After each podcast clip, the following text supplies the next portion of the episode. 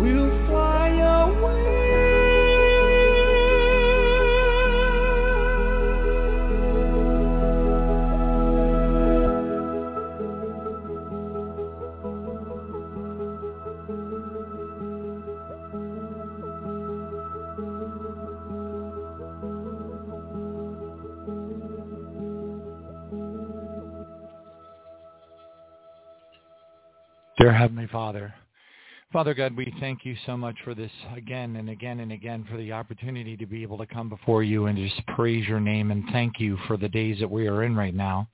Many of us do not understand, including myself, how we could even be chosen or have, have been part of a choice to be a part of a world that is as dark as this has become. Father, we praise you and we thank you and we just lift you up as we are admonished and commanded to in your word and to praise you even during the most darkest days, to praise you when the most harsh and difficult times and trials and tribulations and as the scripture says, fiery trials that are to try you as if something strange has come upon you. Father, we just pray and thank you and just, just give you all the love. Father, we see the things that are happening across the world and we understand how many of our fellow brothers and sisters can can be in places where they do not understand the the the, the earthly dynamics that are unfolding right now.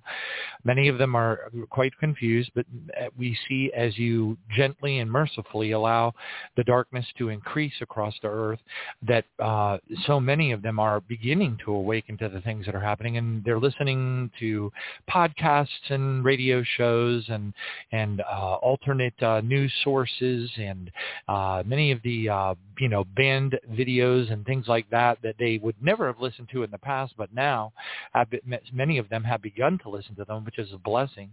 Father, we just pray in Jesus' name that we are able to be used in a humble and contrite and loving manner, that uh, to to through the through the uh, touch of the Holy Spirit upon our lips, uh, that we are able to say with the with the appropriate gentleness and kindness and love and humility uh, to the right people at the right time that hey, could this possibly be an indication that we're entering into the end times, and to to just plant seeds into people's hearts so that they will be led through your Spirit, Father, to do more research, to seek out more alternate news sources, to get away from the mainstream media, even though some of it's kind of sort of good, uh, and uh, but the vast majority is part of the evil control grid, and and of course, you know, we're but we just want to thank you, Father, so much for for your incredible grace and mercy because you would want not one to perish. Father, we just ask you to give us each and every one of us more strength in our walk because we need it. Um, uh, it, it, it, it is fantastically, supremely difficult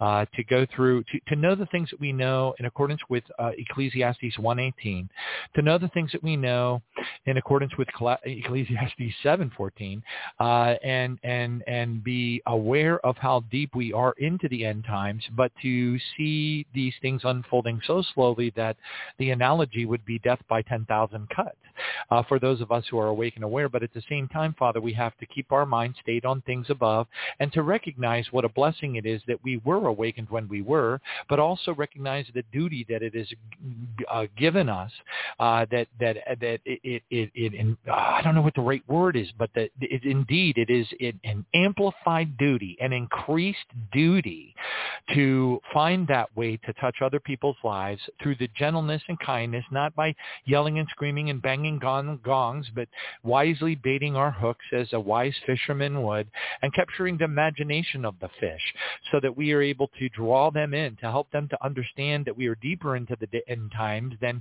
most churches and most people believe.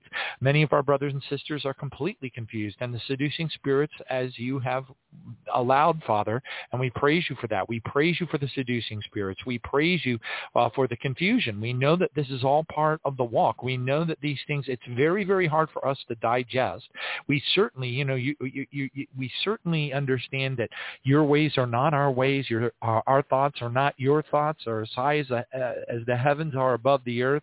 Father, we just, we, we have to continue to embrace these scriptures that that that that admonish us to understand and to be okay with how difficult it is for us in our walk and the and the and from the viewpoint that we're in to be able to to to understand how you are unfolding these end times dynamics and this this this movie that belongs only to you that you have invited us through your grace and mercy uh, to participate in. And, and indeed, through your parables, Lord Jesus commanded us to, uh, to participate in an active manner uh, in one way or another to touch other people's lives, uh, to, to not be given uh, some, you know, talents from you, but in do, and to ultimately do nothing with those talents, to simply bury them in the yard, to know what we're doing in the, and, and, and, and Father God, but help us, we pray, in the name of Jesus, and help our fellow brothers and sisters to understand that those talents that we were given, that information that we were given, the understanding of the scripture that we were given, the the leading to, uh, you know, as we moved from one source of information, one webcast, one podcast to another, one DVD to another in our walk, one church to another in our walk, Father God, as you brought us to the place that we are right now, to an understanding of what it really means to be like Jesus what it really means to be willing to lay down our lives. It doesn't mean to join a crowd. It doesn't mean to, to, to go out there and, and, and grab earthly weapons and to be willing to get killed in order to, to stand up for a country that really we're not even, uh, we don't even have citizenship of. As your scripture says in Philippians 3.20 that our citizenship is in heaven.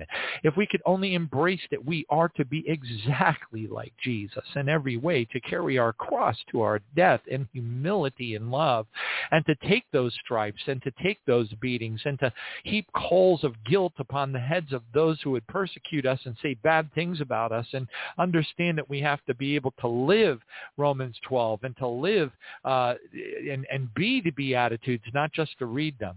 And Father, it, it is so difficult and we see the faltering and the falling down of so many of our brothers and sisters. And we just pray, Father, in the name of Jesus, that you will continue to help. We, I continue to get more, as you know, and as you know, I kind of flipped out earlier today, and I just pray, Father, that you will forgive me for that. Um, and I know that you know that I had every reason and a good reason to flip out a little bit. Um, Father, there are people out there that have, we have even brought on the radio show many times in the past that are saying things that are so incredibly, well, they're satanic they are absolutely not led by you, and they are not. They're por- they're portraying themselves as going to heaven and going to hell and seeing things that they're clearly not seeing. And if they are going to these places and seeing what they say that they're seeing, they're being taken there by Satan to fake heavens and fake hells. Uh, these are not the truths of the Holy Bible. These are not truths of your word. These, Father, there are so many people out there that, that, that I personally have trusted myself over the years that have fallen down so far into the pit of misunderstanding that I don't, I'm not certain that there's anything that can be done other than the power and the grace and the mercy of you through our prayers and the power of our prayers to pull them out of the pit of their misunderstanding and their misleading of the people that are listening to them. The situation situation has become so egregiously horrible and so just unspeakably awful uh, that that I you know it it it, it makes us any one of us who even begin to understand your word and the love that we are to to imbue in in the very steps that we take bef- between our beds and our bathtubs. We're supposed to have Jesus all a part of our love, to, to understand the, the complexities and the paradoxes of the scriptures, to look for the mysteries, but to, but more than anything, more than anything else, to to put on Jesus. The word, the Greek word is enduo, E-N-D-U-O, to put on Christ and to be him, to to be exactly like him in every possible way. And for those people out there that are saying the awful things that they're saying, how can they say them and and believe in their hearts that they're actually being like Jesus. It's just father it's heartbreaking it's heart wrenching i know that we were told that we were you know uh, in, in, accordance with the scripture uh, that you warned us jesus in, in the olivet discourse that that these are the beginning of sorrows. Well, Father, if these are the beginning of sorrows, then what are the sorrows period? Are we in the sorrows period? Are we entering, have we already entered into the sorrows period? And how horrifically sorrowful will it become beyond what it is for those of us who are awake and aware at this point? And how are we going to be able to endure and continue to, to, to serve you, Father God, when we're surrounded by fellow brothers and sisters that are are saying things that are just so I don't know. I we we really need a touch from the Holy Spirit. We need divine protection. We need Father God, and we pray in the name of Jesus in accordance with 1 Corinthians chapter 12, which speaks about the nine gifts of the Holy Spirit. We need Father God, the Holy Spirit clearly, the Holy Spirit gift of love. We need more than anything the Holy Spirit gift of discernment. And we need more than anything, Father God, the Holy Spirit gift of faith. We want all of the gifts. We want to be able to speak in tongues. If we don't speak in tongues, Father God, we pray in the name of Jesus that you will douse us with the presence of your Holy Spirit. Let the holy fire, the fire, the tongues of fire, bathe us in that fire, Father God. Bathe us in that presence of the Holy Spirit. Help us and open our eyes, Father God. Help us to be able to see, to have the strength to continue to have the strength to forgive, even when we see those who we have deeply trusted and, and become, uh, you know, f- friends with over the years fall so far into the pit of misunderstanding and, and, and to preach incorrectly your word, Father God, to so many people. Oh, Lord God, have mercy upon us all, we pray. Have mercy upon us for the mistakes that we've made. Have mercy upon us for the sins that we have committed. Have mercy upon those who are trying to serve you who are obviously being taken by Satan into fake mock-ups of hell, into by Satan into fake mock-ups of heaven. And thank you, Jesus, for helping me and giving me the, the, the not that I, not to in, in, not to insinuate in any manner that I've arrived, because you know, Father, that I'm not even close. But Father, please forgive. In the name of Jesus, we pray. As your Scripture says in Daniel 9:19, and so many other places all throughout the New Testament, please, Father, we pray in the name of Jesus that you will forgive our fellow brothers and sisters. Forgive our brothers brothers and sisters that are on the top of the seven mountains. Forgive the evangelical Christians that are, you know, by name only are part of what is called the evangelical Christian belief system in this country, which is so utterly fallen and reprehensible in all ways, including the way that it teaches your scripture in the very sanctuary itself. Father, we pray that you will forgive the, the, the, the people that are, are dancing around and smiling and telling only the happy things, but not helping them to understand the requirements that your, your very word has in it that we must follow and embrace and become a part of in order to get the benefits and, and the blessings that they're preaching about. Father, we, we pray for your forgiveness and your mercy. We pray for that mercy to come upon the preachers and the teachers and the congregations. Father, we pray in the name of Jesus for your mercy to befall each one of us as because Father, in our positions, we're also burdened with uh, a, a, a, a, a living in a place of understanding that causes us such utter grief and frustration to see all the things that are happening around us that it, it sometimes it just makes us want to give up. It really, honestly, what makes us want to give up. And that puts us at, at a, a, grave disadvantage from a behavioral monitoring and, and staying out of sinful thought standpoint and, and having that love and forgiveness and praying for our fellow brothers and sisters that are doing things they shouldn't, saying things they shouldn't ought to be doing. Father, we, and then, you know, we're admonished to, you know, seek out the fellowship of our fellow brothers and sisters, but yet we have definitely come to a time right now where that is in, places us in danger of hellfire. And uh, what an, an amazing paradox and a horrific place to find ourselves in our walk, but yet at the same time, a tremendous blessing if we are able to embrace keeping our mind stayed on things above, Colossians 3, 2, and not on things of this world, understanding the blessings that you have laid up for us in heaven, understanding the penalties of uh, participating willfully and habitually in, in sin and not repenting and turning away from it, not continuously and always looking and, and inspecting ourselves and judging ourselves, as it says in 1 Corinthians uh, 11, chapter uh, uh, chapter 11, 28, 31, and 32, examining ourselves and our behaviors and making adjustments and seeking you out, Father, and living you, becoming your word, becoming Jesus, becoming Jesus. That is who we are, to become Jesus, Father. And we we just pray somehow in in the vast dynamics, this whirlpool of different opinions and and, and thoughts that are so disconnected from your word and just and it's befuddling for us to understand how they how it, it, it, can be missed. How can the word how can your word that is so clear be chopped into pieces? And how can people look for reasons to fall into sin to be sinful to hunt for contextual reasons in the very word for for a reason to, to, to be able to go and do something that they should not do?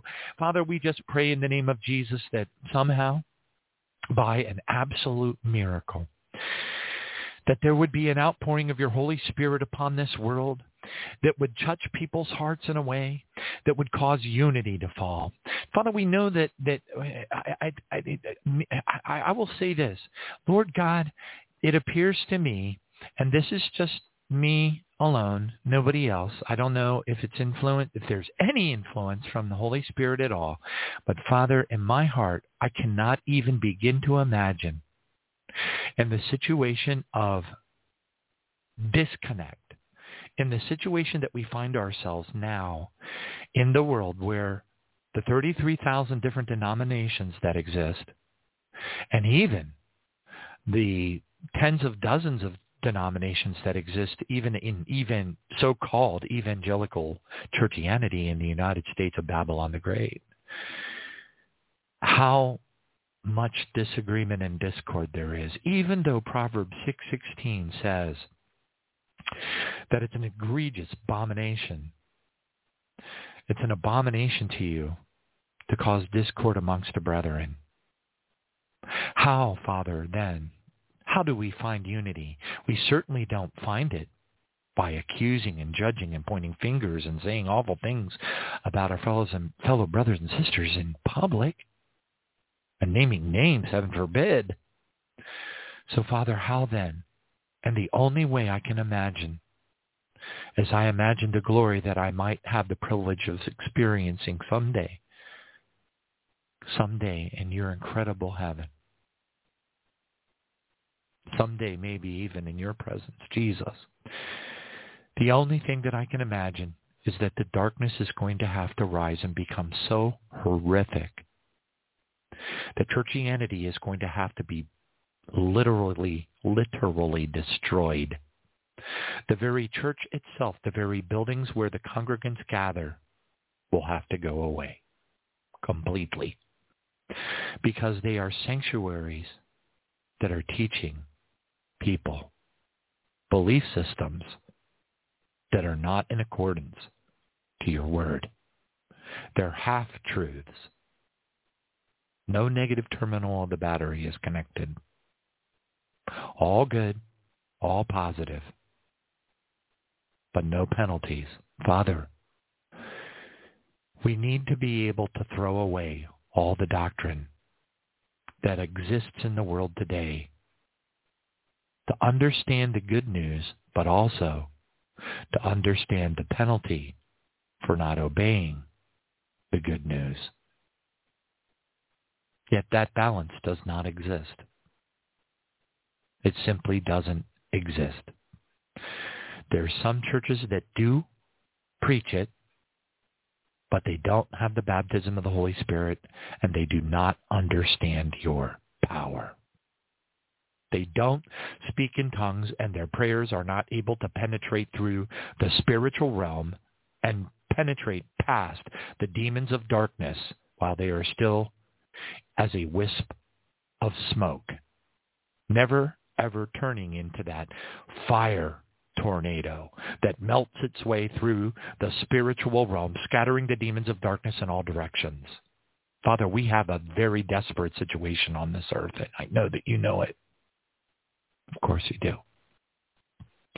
And I can only imagine in my heart, I can only imagine in my heart that the only way, even with all of our prayer, considering maybe a hundred different levels of people in their walk in Christianity. How could that all be brought together in unity that serves you in a day of darkness or multiple days of darkness that are in front of us? How can all that doctrine be stripped away while everyone is so busy poking each other in the eyes, saying things they shouldn't ought to be saying, claiming that they've been taken to heaven and hell when they haven't been, and all the things that they're saying to people that are absolutely anti-Christ, anti-word. No wonder Jesus said that there would be many antichrists. For anyone who is speaking things that are contrary to the word, which is Jesus, is speaking anti-Jesus things, things that are in contrary, that are contrary to your word. We praise you, Father, for your mercy and does endure forever.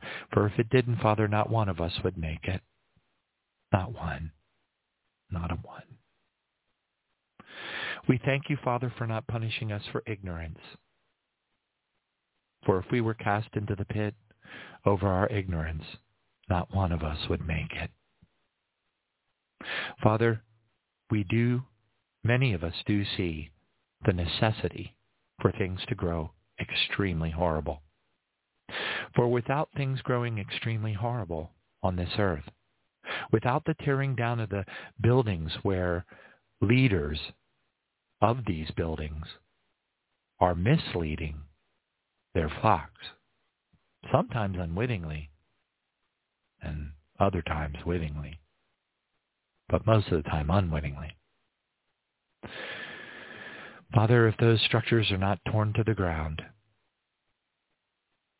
how is it that unity will occur amidst the true body of the Lord Jesus Christ, understanding that the very first building that was built as a church did not appear on the earth until 300 years after Jesus.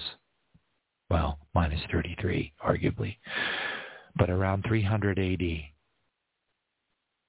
the first church building was built that the earlier churches were just simply gatherings like the Amish going from house to house.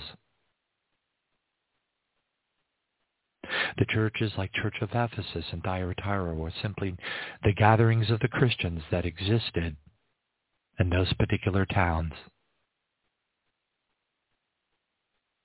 How little we understand about the most early Christians and how they lived. If we could only understand how they were taught when Paul, and even while Paul was teaching and writing epistles from jail, he was dealing with strife, disagreement, people taking sides, false doctrines, the misleading of of of, uh, of members of the ecclesia and the body to the point where he had to get incredibly strict with them and even to the point of regret in, a, in second letters? Lord, what chance do we have today, Father? What chance do we have today that we could experience the necessary unity that we must have in order to bring as many people as we can as part of the bride of Jesus Christ, hopefully as part of the bride of Jesus Christ. Many are called and few are chosen. Father, may we please be chosen. May we please, please be chosen, even though we are so utterly, utterly unworthy. utterly. Oh, Lord our God, please, thank you for revealing these things to the hearts of babes. Thank you for helping us to understand that without the complete destruction of the infrastructure of half-truths that exists across the world, division, discord, and lies, outright lies from people who have been duped by Satan and don't even realize it in many cases, and in some cases too. Oh Lord, our Father God, thank you for loving us enough loving us enough to force our hand to bring us to a place where, as we live on this earth, as horrible as it is to consider, as difficult as it is to embrace, that it is highly likely we are going to live during a time which J. Vernon McGee prophesied would happen. That the only church that did exist was that which was the underground the underground church, the gatherings of Christians and believers in homes. When the stripping and tearing down of denominations was necessary, because it was a it was a way to put a type of gold star on each of our chests so that we could point fingers at one another and have reasons to cause discord instead of unifying in the love in the love of the Godhead, the beauty of what you are and what you have offered us. If we could just let go of that which is unimportant. Oh Lord our God, our Father, we praise you. Thank you for helping us to understand that as things grow darker across this world, we're not really victims of the darkness. Yes, it will feel like it in the flesh, but if we can keep our hearts and minds truly stayed on things above, as Colossians 3.2 admonishes us to, indeed commands us to, understanding Philippians 3.20 that our citizenship is in heaven and that none of this stuff on this earth matters. And it is necessary to break down the discord, to break down those things which separate the body of Christ, the true body of Christ, which is not established by bricks and mortar, but established by the love and the presence of the Holy Spirit and the hunger and thirst to love you more than we love our flesh. To love you more and to love you, Jesus, more than anything. To wake up in the morning and to just wish and hope that we can please you somehow, one day at a time.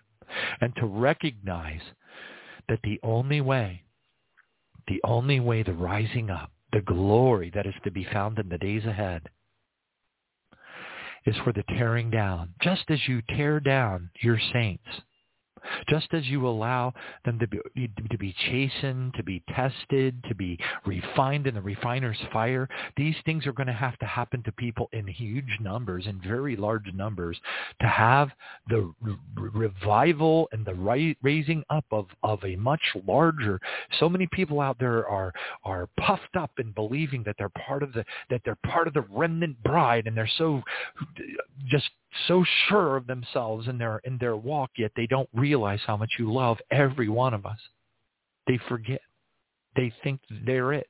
They feel sorry for the the rest of them instead of praying for them instead of realizing where your heart is and to want to be up in one accord with your heart, to want to understand why we have to suffer so much, why we have to go through so many horrible things in order to get to a place where the denominations don't matter anymore. None of us care. All we care about is raising our hands and giving you glory through the darkness, bringing down the light and the power of the name of the Lord Jesus Christ in a day of darkness that is beyond the understanding of those who will never grasp it. And so few that are in the congregations that are out there today will ever because they've never been demonstrated. It's never been demonstrated. They've never seen it. They don't even hear. You go to an evangelical church today, and you're you're you're you're unbelievably blessed if you hear one person so much as speak in tongues, even for a moment. It's an abomination. And we praise you, Father God, and we thank you. We thank you for the opportunity that you have given us.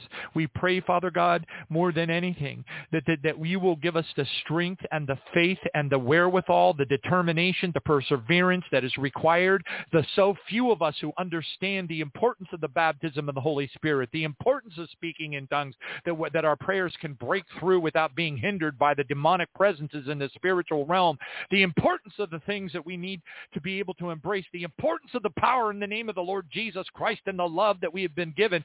So much love and so much determination to be like Jesus that we are willing to be beaten to death in a square without so much as raising a hand, so much as saying one negative word. Just as Stephen was. Just as other examples were, oh no, we are so far from that now. It only indicates, Father, that we have a very long and exceedingly difficult journey ahead. And Father, we praise you for that journey because we know it comes out of your mercy. We know that some, uh, if not many, of us will not make it. We won't, when I say not make it, I'm not saying, Father, not make it to heaven. I'm simply saying we won't be able to fulfill those things that you wrote about us in our books in Psalm 139, verse 16. We won't be able to fulfill and receive the rewards and the inheritance that was written into our books in heaven about us that we were intended to scripturally by the word of God, by your divine uh, assignment. And how deep does that go, Father? Praise your name. Father, it's just unbelievable. It's so amazing, but so sad at the same time that so very many of us won't be able to break through. We won't be able to hold it together unless through a miracle of your grace and through a touch, Father God, for some I know it certainly won't be for all, but a touch for some that will lead them to where they need to be led to understand that if we are not just like Jesus, if we are not in love with him, if we are not absolutely immersed in the Word, immersed in the Word, never looking for a reason, never hunting for a context to give us a reason to sin or to claim something that is false, that goes against the very words that came from God's mouth, our Lord Jesus Christ.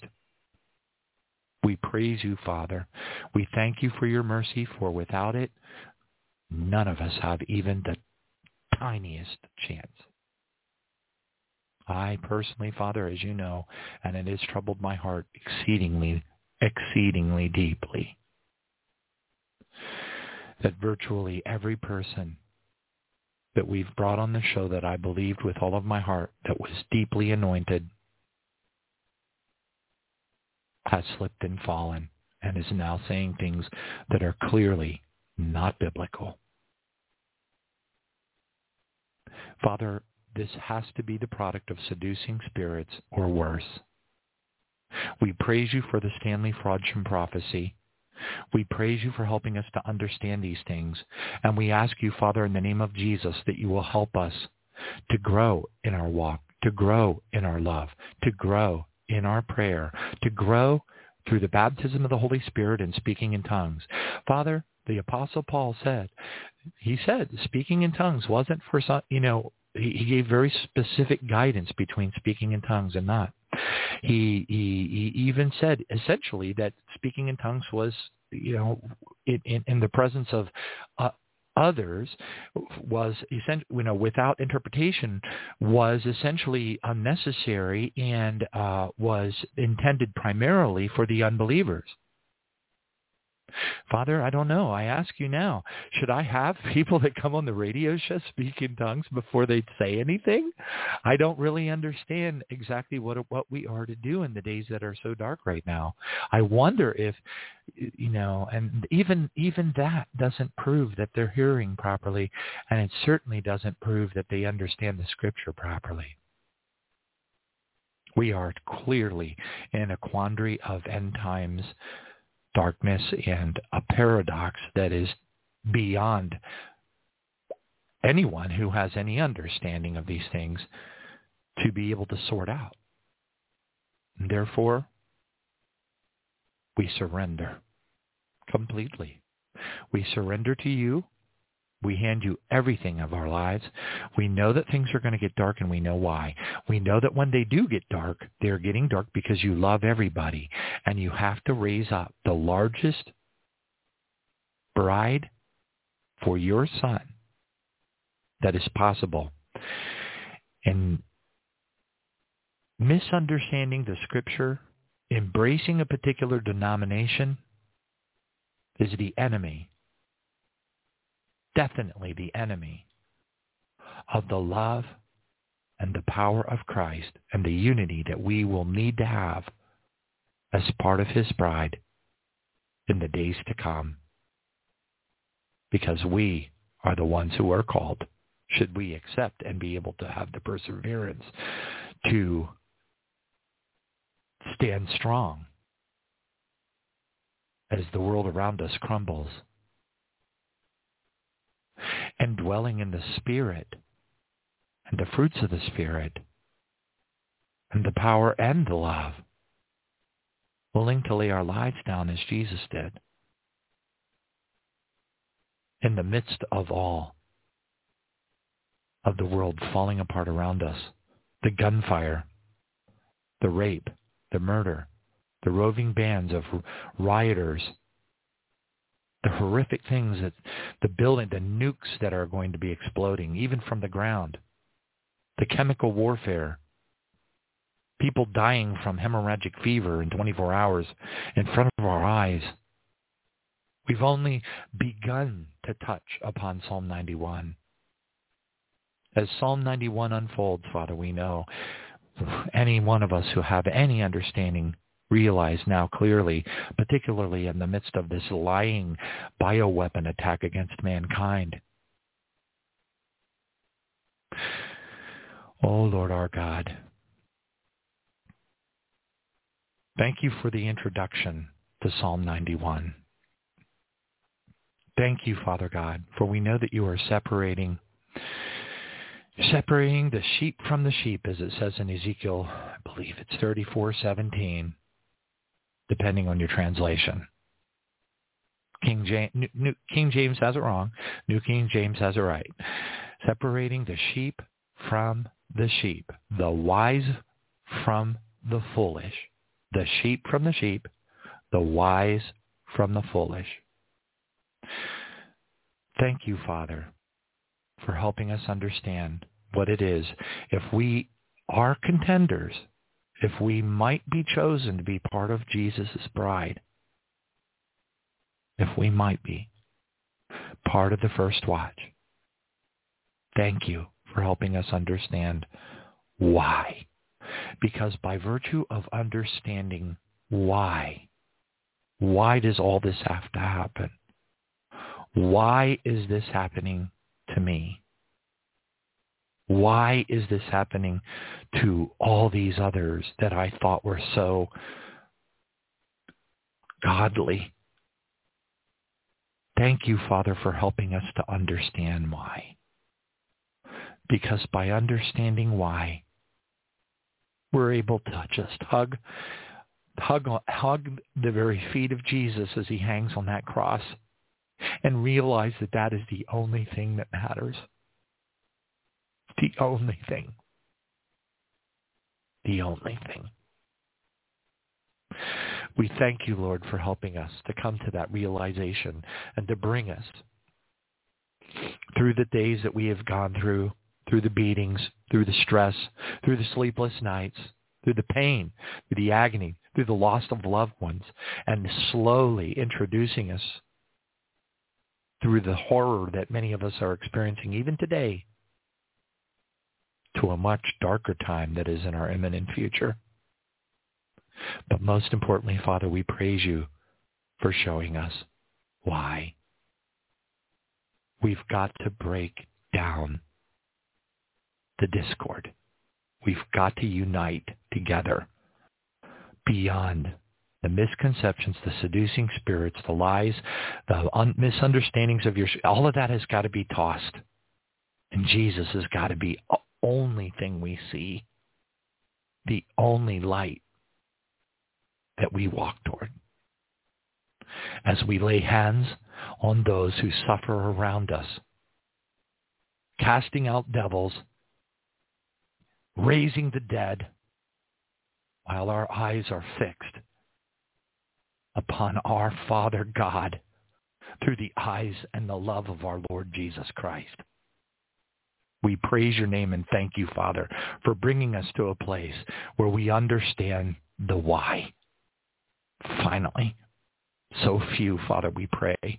So few understand your power. So few understand your love. So few understand the things that they need to understand to be able to bring them through it. But we, but praise you, Lord. Thank you, Lord, for helping us to understand why it's got to happen this way. Because that in and of itself gives us hope and gives us strength to persevere. That's why it says, in Revelation 3.10 when it talks of the church of Philadelphia, because you have kept my command to persevere. Father, Lord Jesus, we ask for all the help, all the teaching, all the adjustments to our behaviors, everything that we need, all the power, all the outpouring of the Holy Spirit, the speaking of tongues.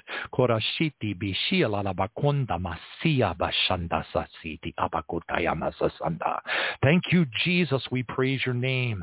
We, we pray in the name of Jesus that you, Father God, will move the end times forward. We pray in the name of Jesus, Father God, that you will break down the discord.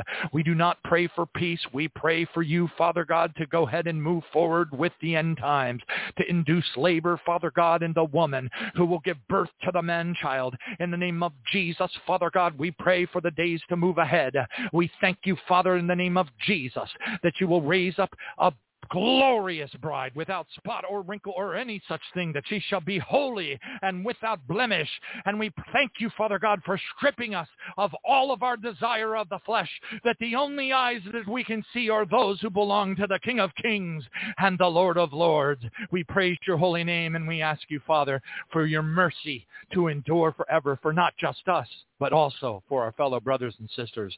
Bring that unity, we ask you, Father. Bring that, that that singular vision of our Lord Jesus Christ that we can walk on that water directly toward him, not faltering, not slipping, and not dropping into the water, but, Father, making it all the way into his arms and bringing as many people as we can on our way to him. In the name of Jesus, we pray and thank you.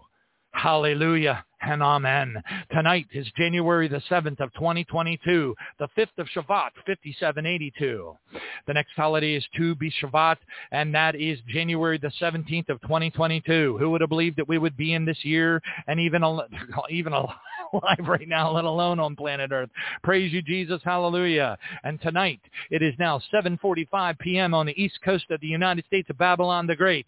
And together we light the Sabbath candles, or if you prefer, the Shabbat candles, if you prefer the any day of loving Jesus candles, understand what it means in Romans 14 to not get yourself hung up on these things. For all things that we give to our Father in praise are to be taken by our Father in praise, and it is not our job to be judging and pointing fingers and shaking our fingers like Pharisees at other Christians. Hallelujah. We praise you, Father God, and we thank you. I light three candles, one for the Father, one for the Son, and one for the Holy Spirit, the often forgotten God.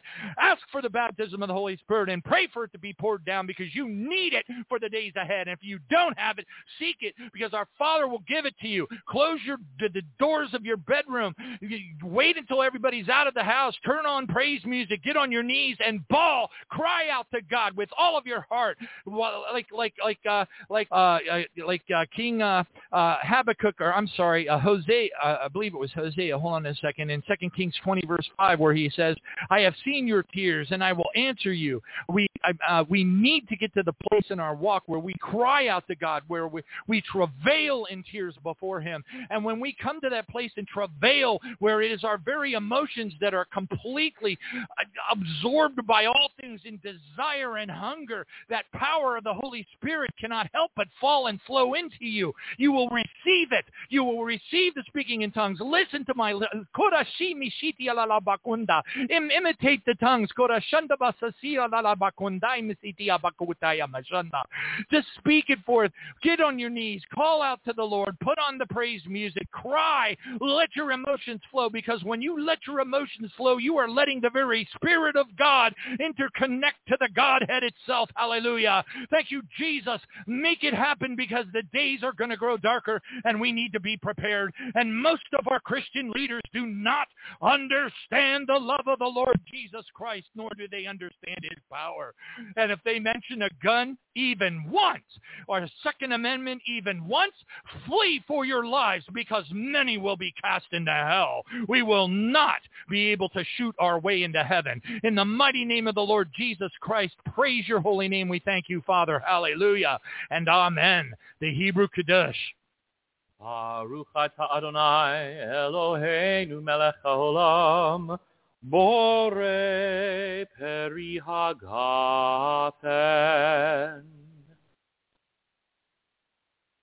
Baruch atah Adonai Eloheinu melech haolam, asher kitshanu b'mitzvotav v'ratzavanu, v'shabat kodsho v'yava uvratzon hinchilanu, זיכרון למעשה וראשית.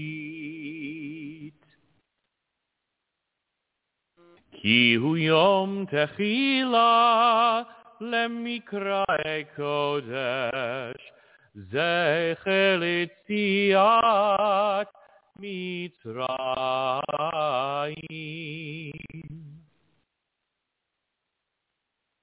Kivanu v'acharta ve'otanu kidashta mikol hamim v'shabbat kodshecha be'ava uvratzon imchaltanu. Baruch atah Adonai mekadesh.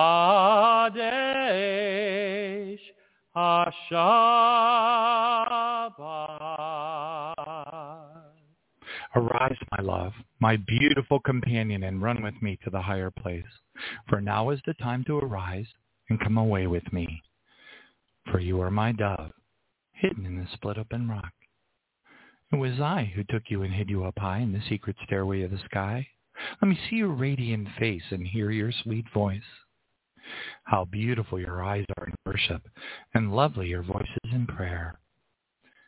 You must catch those troubling foxes, those sly little foxes that hinder our relationship. For they raid our budding vineyard of love to ruin what I've planted within you. Will you catch them and remove them for me? We will do it together. Thank you, Jesus.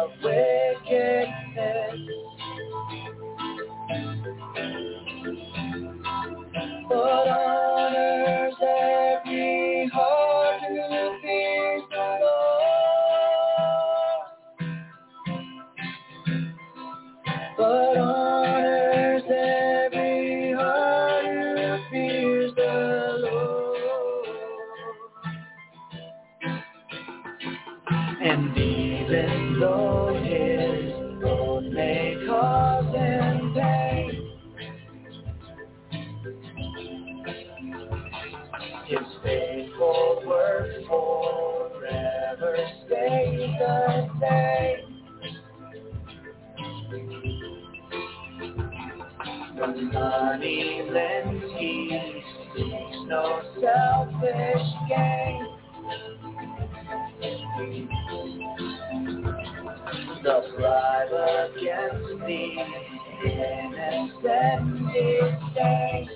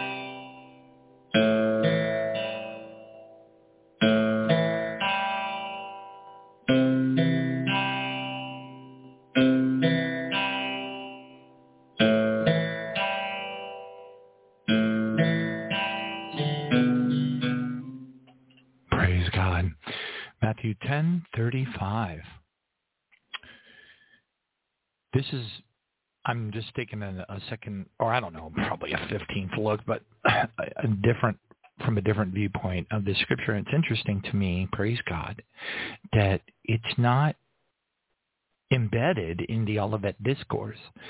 Uh, it, it, it's in Matthew 10. The Olivet Discourse uh, occurs in Matthew in 24. so in Matthew 10, you have Jesus talking about, you know, parabolically, if you will, uh, in, par- in sort of a parable. It's, it's not really a parable format. So hold on a second. Praise Jesus. This is just, I, I could just read it as it is, but I think it's better um, if I grab a little bit more of the text.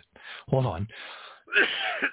Excuse me. I wasn't sure if I was going to make the show tonight, but I wanted to. It's been a rough week with this cold, and I know a lot of people are suffering from that other stuff. This is just a, a pretty good cold. You know, it's just hanging. The only, it's not a bad cold in the sense that it doesn't make me feel horrible, really, except that it's there's lots of coughing and stuff at night and all that kind of stuff and you know whatever. Praise God. Thank you, Jesus. Hallelujah. We just praise you in all things. We praise you in good things. We praise you in bad things. Hallelujah. Thank you, Jesus. All right. Now, ah, okay. Cry. Here we go. Okay. All right. So in the New King James, it's interesting because it's just kind of like injected in the midst of a number of different things that Jesus was saying at the time. And I'll just read, I'm going to read, this is amazing. This whole section is just amazing text. I'm going to read from, praise God, from Matthew 27. Now, churchianity will oftentimes do things like what they call they what they do is they use this concept called dispensationalism. Um, now, the word dispensation does appear in the text of the Bible, but what mankind does and churchianity does is they use it as when they don't understand something they use it to slice up the scripture into chunks. Well, Jesus was here to come to talk to the Jews, and this was only meant for the Jews. Oh, well, that happened before the cross, so that doesn't mean, you know, that means that it really wasn't. So they, so they grab context, they use the they they use dispensationalism to slice up the text. And then they say things like oh that doesn't really apply to us because you know we're washed in the blood of Jesus and you know and all that. And so we're we're post pentecost but then they miss it, it's just absolutely false doctrine 100,000% I'm positive that is there's no doubt in my mind I mean there's no because uh, I was born and raised I mean, what, 40 years in Pentecostal Assembly of God, tongue-speaking, baptism of the Holy Spirit, demon-chasing churches, and not one of them are teaching properly. I know that as a fact. Now, what they may have taught at that moment in time when they grabbed all of but two verses to spend 40 minutes on, because heaven forbid you might have to miss part of the football game, okay? But you know they might have hit the nail on the head when they would pick out a couple of verses to focus on. But really in the grand scheme of things what you walked away with was what not what you needed believe you me you walked away thinking that you were once saved always saved and that a lot of the scripture in the new testament did not apply to you because Jesus was talking to the Jews, Paul was talking to the Gentiles, you know, and they would split it all up and look for reasons why they could do things that Jesus said you're not allowed to do. And they still do it today, worse probably than ever before. Praise God. And, uh, and what's really fascinating is the church that I was very blessed to receive the baptism of the Holy Spirit uh, in a great, you know, in. Uh, it was called Grace Chapel. It was a converted hardware store in Rutherford, Pennsylvania at the time. Now, now they've moved into a bigger church. It was handed over to the son. There was things that happened and then the original pastor Luke Weaver took it back over again. He's very elderly right now, but was necessary because some of course, Satan got into it and messed things up, which have, all happens all the time. God moves mightily in small gatherings. So if you really, really want the baptism of the Holy Spirit, you need to hunt for a Pentecostal church that has less than 50 people in it. or seek him on your own, like I said, like I was, like I was guiding you. Praise God. All right. And don't get into doctrine without because they all got their doctrine messed up. Believe me, they do. I've been in all of them. I, I've been in every version of just about. I raised up Lutheran, and oh my gosh, and my mom got in this. Grabbed, went to the library, got a book on grimoires and incantations and demonic stuff because she decided she it was Lutheran. She wanted to dabble in it. When she dabbled in it, it, you know, her and her friend, you know, while my dad was at work, you know, they a demon moved a chair across the room, straight across the, the kitchen flooring and uh, the, the the chair just took off. And my mom and her friend completely freaked. I mean they screamed in horror because of course they were completely unbelievers. They didn't believe in demons. They didn't believe in satan. They never talked about it in the lutheran church. Why should they? And so they said well gee whiz why don't we go ahead and play with fire? Well when they played with fire they saw fire hellfire and moved the chair across the room, scared the the dickens out of them. And uh, my mother when I came home, and I don't remember what foster children we had living with us at the, at the time, but it was when I was quite young, uh, probably around, uh, I don't know, guessing about six years old, probably maybe five, five to six, which would have made it uh, some of the earlier foster kids that we had. So it would have been David and and and, and Jim.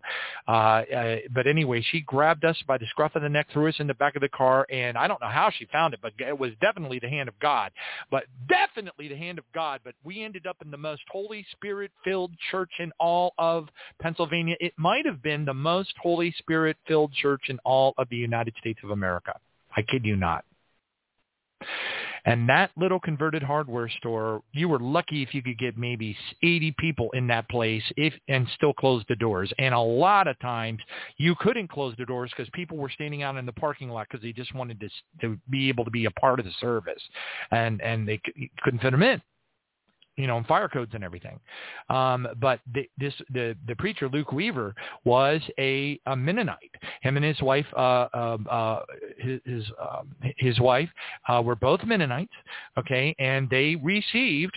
They were seeking the Lord, and the Lord poured out the baptism of the Holy Spirit and and and the evidence of speaking in tongues upon them, uh, and uh, they just you know they they had the power of Jesus behind them and the next thing you know they they uh they probably ended up if I, if I if my guess is correct now I do not know the answer to this but I suspect they probably sold probably just about everything or anything that they did have in order to be able to rent and uh convert that that church. Uh, or like I said it was a defunct hardware store that they managed to get some pews into and chairs and things like that, uh, and and a little uh, podium and such. But anyway, um, uh, the whole they had they had sessions. There, if you read uh, First Corinthians chapter 15, uh, uh, yeah, 15, you will see where Paul is admonishing the very naughty, naughty, naughty church of Corinth. They were just up to all kinds of no good. And Paul, Paul spanked them so hard, spanked them so hard that he actually stayed, he voiced his regret in the second letter uh, to the Church of Corinth. So anyway, it, it, causes a little bit of confusion. I'm not going to get into all that, but anyway, praise Jesus. Uh, the in so Paul gave them exceedingly strong guidance on how to behave during a church service. Now, other church service guidance is also available in the book of Titus and the and, and First and Second Timothy. So you're so how to behave in a church and how a church is supposed to be structured is found in First Corinthians chapter. Uh, well, pretty much First Corinthians has a lot of good stuff in it about it, but it really, really leans heavily on it in, in 1 Corinthians chapter 12, 13, 14, and 15, heavily. Okay, and then also Titus, very big, and also First and Second Timothy. Those are your go-to books for how the church ought to behave. And I challenge you to find one that exists in the entire earth. And if you think it exists in the entire earth, it's highly likely you do not know your scripture, nor, or if you think you know your scripture, you've never actually seen it in action. So you might think your church is behaving that way. But if you've never seen it actually happen, how do you know? in chapter 15, uh, it's 14 or 15 uh, or the blend of them, it talks about, praise Jesus, thank you, Father, it talks about the order, order in the church, order in the court, order in the church, hallelujah, thank you, Jesus. And it talks about how, because they were so disorderly in the church of Corinth, Paul had to kind of like lay down the law and say, and I don't like the word law in this case, he was just laying down strong guidance, okay, on the way the church meetings ought to be conducted and how the things should happen and in what order they ought to happen, et cetera, et cetera. And he essentially said, he gave a lot of guidance about speaking in tongues. He said, you know, in other words, he didn't want somebody standing up in the middle of the church service while somebody was uh, sharing a testimony or whatever, or, or the movement of the Holy Spirit was leading one of the leaders or the bishop or whoever to be talking to the, to, to, to the congregants and the, and the ecclesia and the fellow brothers brothers and sisters, the brethren, as the scripture would refer to it. Okay, he didn't want, he was, they, they were having problems with people that were so overwhelmed with the Holy Spirit they couldn't control themselves. And so they would stand up in the middle of the church and they would go,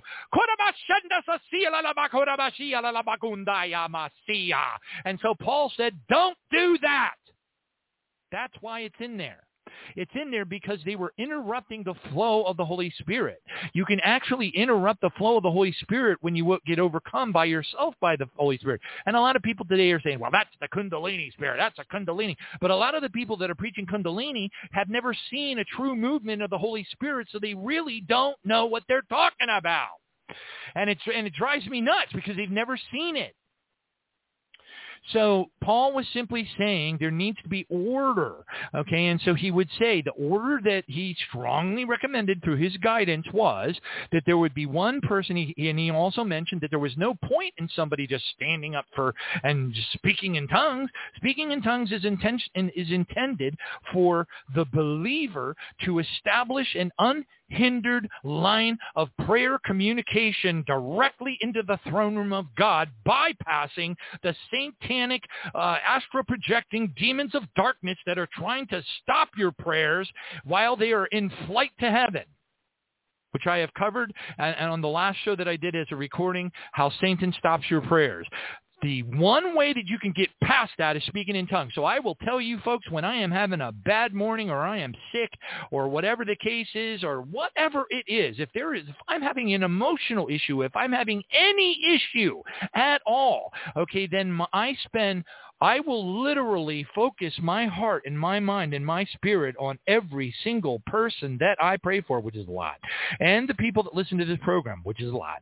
And I pray for them, and I will, I will literally, with all of my with the most intense focus that you could ever imagine that a human could conjure. Could, I don't like the word conjure, but could, could, could muster. Let's use that word, muster.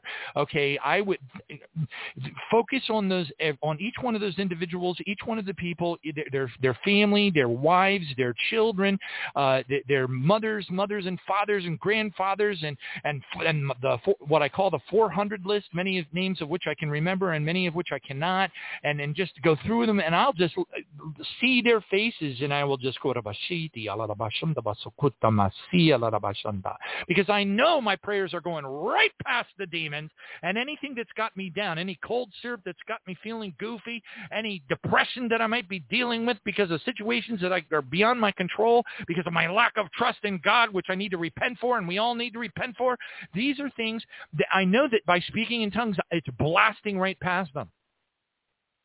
But Paul admonished people not to be standing up in the middle of the church for no good reason because it was for the ecclesia, it was for the brethren, it was for the gathering to enjoy the presence of God, to be admonished so they could get supercharged and go out and become, a, you know, uh, disciples of Jesus and touch people's lives and raise people from the dead and cast out devils in the name of the Lord Jesus Christ, which is exactly what the brethren in the ecclesia are supposed to do. The, the only reason the ecclesia get together isn't to, to have a a club.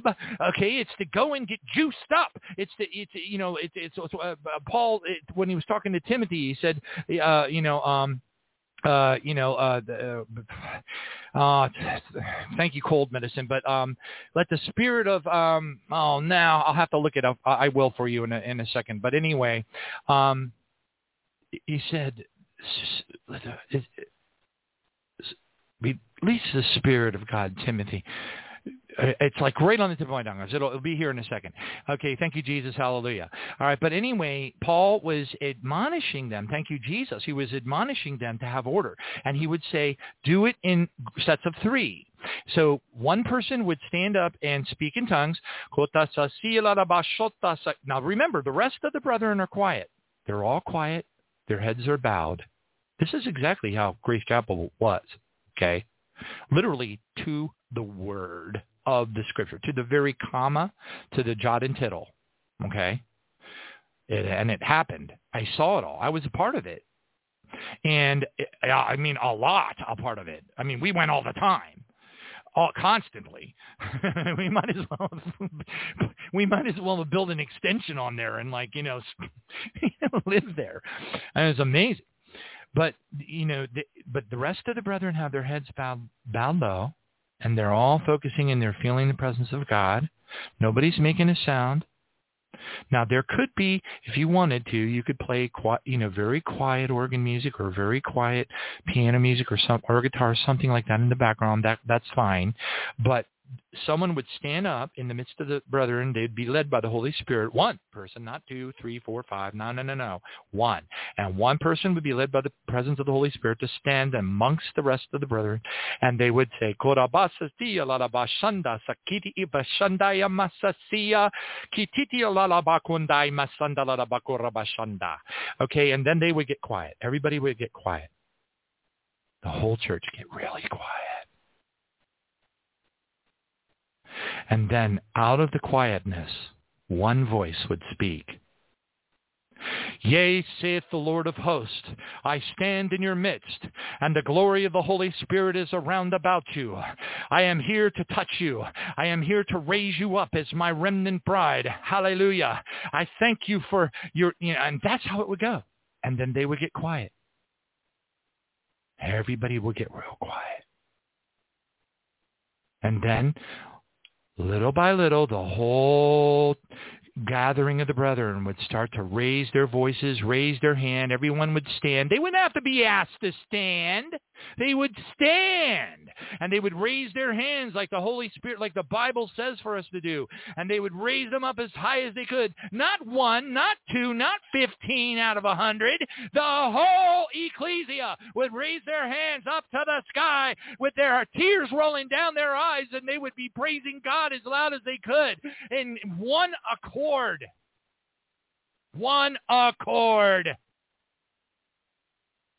and it would happen three times, just like the Apostle Paul admonished the church of Corinth to do in 1 Corinthians 14 and 15. Hallelujah.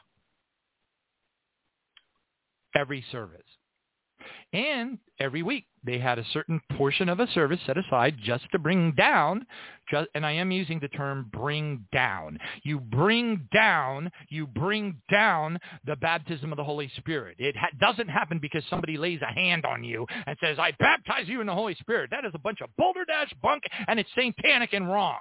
Okay? We bring down the presence of the Holy Spirit through our praise and through our cleanliness to have clean hands, repentance of sins, tears rolling down our eyes, emotions, ecclesia, gathered together, people laying on of hands and the transferal of the Spirit through the Spirit of God and the presence of the Godhead into church. And then it flows down through the people into the person who's receiving the baptism of the Holy Spirit and they get body slammed. And that's how they know they have it. Now, granted, there are times when people, well, God will just out of his grace will give the baptism of the Holy Spirit to certain people because they're seeking it under certain circumstances. And it's not quite as dramatic as that. It can be in a person's home. It can be in a, a lot of times Bible studies people receive the baptism of the Holy Spirit. And not every single time, uh, in, in a, sorry, Pentecostals, but you're wrong about this. Um, not every single time does somebody receive the, the gift of speaking, excuse me, speaking in tongues. Now, in fact, what really does happen is that they do receive the gift of speaking in tongues every single time. The problem is it doesn't always manifest. And the reason is because the person isn't taught. The person isn't coached. When the baptism of the Holy Spirit is flowing into the individual, when it, okay, I was nine years old. I was nine years old. Praise you, Jesus. Thank you, Father. And I was, I was, I, I, what did I know? I didn't know anything. I had already been going. I'd seen them do this several times. I've seen them have baptism of the Holy Spirit uh, uh, uh, services, and and and and and you know, six or seven of the elders of the church will gather together, and and the and the, and the preacher uh, Luke Weaver and uh, and Edna, and and they would all gather together, and they'd stand up in the front and said, "Bring people forward, bring people forward, bring people forward, bring people forward." They'd have people standing behind them to catch them because they were going to go out in the spirit because they didn't want them to bust their in the back. But of course, when they go out in the spirit, God always makes sure that they, nobody gets hurt. But it, but they still try to catch them and make it easier on them and all that kind of stuff. But here's the thing: and people go out in the spirit, but but people be receiving the baptism of the Holy Spirit like crazy. I mean, people would be speaking in tongues and standing up and crying and bawling. It was unbelievable. And I said to my mom, I was nine years old, and I was like, Mom, Mom, I want to go. I want to go. I want that. I want that.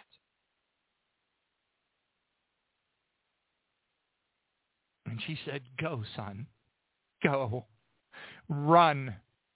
And I ran. I ran as hard as I could. People just, it was like the parting of the Red Sea. People in the pews and everything, they were just letting, they were like pushing. They were like, go, go, go. And I ran. I ran to the front of that church and I ran right into the middle of those elders and I said, I want it. I want it. I want, please. And they just came, they swarmed on me. They all laid hands on me and they were all speaking in tongues, speaking in tongues, speaking in tongues. And one of them was saying, mimic our words, son, mimic our words. And I just had my hands raised and tears were rolling down my eyes and I tried to mimic the words of one of the guys that I heard. And all of a sudden, bam, I went out in the spirit. I'm laying on my back and I'm speaking in tongues. I'm nine years old. I don't even know what's going on. And I'm completely, uh, it was the most amazing ecstasy I've ever felt in my entire life. I've never felt so much peace. It was unbelievable. It was literally unbelievable. And, and then all I can remember is my mom taking me out to the car and letting me lay down in the back seat. It was back when every seat wasn't a bucket seat and stuff, you know, the cars in the 60s and 70s. And I don't remember when it was, maybe 1971 or something like that. My mom could not let me, I, I was, I couldn't go to church. I was so knocked out in the Holy Spirit and so in a state of extended I wasn't able to form words very well. I was in this Holy Spirit gushing realm of peace that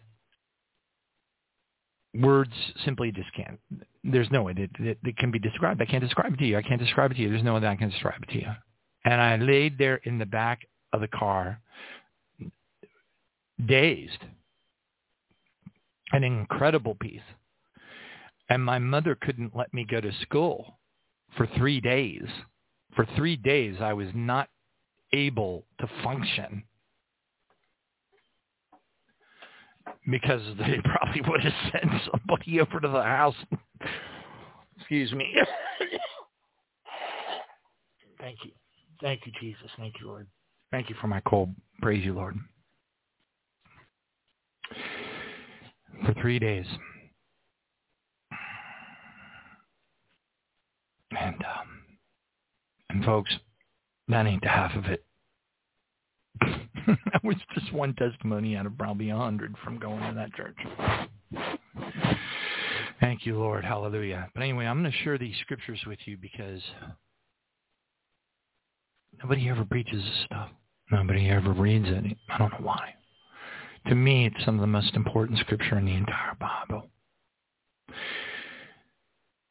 So, it's in Matthew 10. I'm going to start with verse 27. I'm reading from the New King James.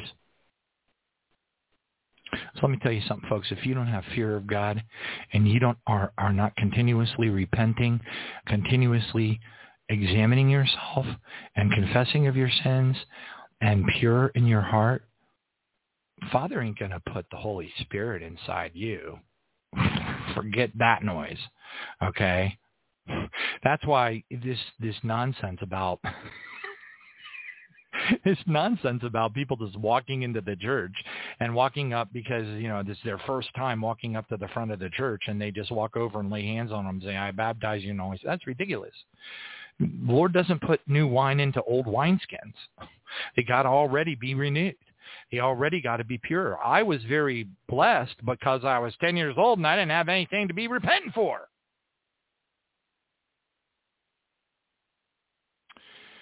Oh, hallelujah. So anyway, in verse uh, Matthew 10, verse 27 says, this is Jesus talking to us, okay? Forget that noise about, oh, he was talking to the Jews. And no, forget that. Forget. I can prove that wrong going all the way back to the Abrahamic covenant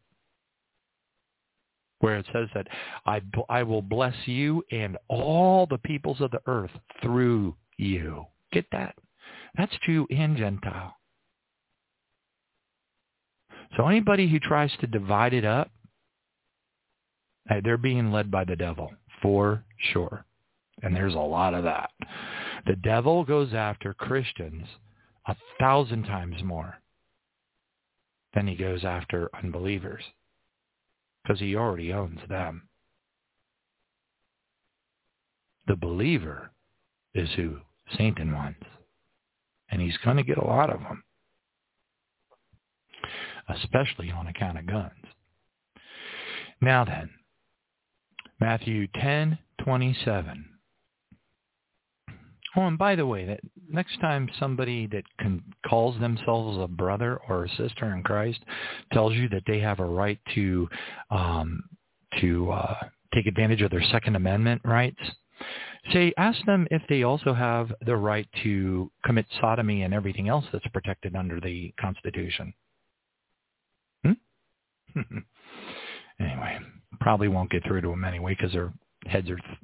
When sin, Psalm sixty-six eighteen says, when when when you have iniquity in your heart, the Lord will not hear. When a man has iniquity in his heart, the Lord will not hear. So iniquity is believing that it's okay to kill somebody to defend yourself or for whatever reason, because it's not and, and I've done an entire teaching. It's at the very top of blogtalkradio.com forward slash tribulation dash now. blogtalkradio.com forward slash tribulation dash now. And the very first tippity top radio, if I don't have another show scheduled, the very first one that you'll see on the top is No Guns, Be Like Jesus. It's a very, very thorough teaching of the Word of God to the letter proving beyond any shadow of a doubt that the particularly the American church, but other churches as well, that believe it's okay to defend yourselves based upon one scripture that is misinterpreted, where Jesus says to go get two swords. Actually, he says, go sell your cloak and go get some swords and whatever. And, and, and he, here's the thing. They bring back two swords. First, they didn't have any swords, or else he wouldn't ask them to go get them, right? So you'll have Christians out there going, well, they obviously had to have swords because they had to defend themselves, you know. They had to defend themselves, I mean, from lions and tigers and bears, oh my, uh, you know, and all that kind of stuff. No, they had no swords. Otherwise, Jesus wouldn't tell them to go get some. And when they came back with two swords, Jesus said, that's enough. And there was 13 of them. So since when are two swords enough to defend 13 people? Hallelujah. Thank you, Jesus. And then Jesus comes right out and clearly states that he was doing this to fulfill a prophecy that he would be counted amongst, you know, the rebel rousers. It's it's in Isaiah, and I teach to the letter, to the jot and the tittle, every single word, and explain very, very clearly why we have to be like Jesus to our death just like the Bogomils, just like the Paulicians. Read the Foxe's Book of Martyrs, read the Pilgrim Church, and remember that as the hundreds of years would go by, Satan would infiltrate the church as he always does, and the original purity of the church was lost. So when you discover, as you go deeper into the chapters of the Foxe's Book of Martyrs, that the Paulicians started to, start, hundreds of years later, started to take up arms, okay, to defend themselves. See, they didn't in the beginning. Neither did the Bogomils.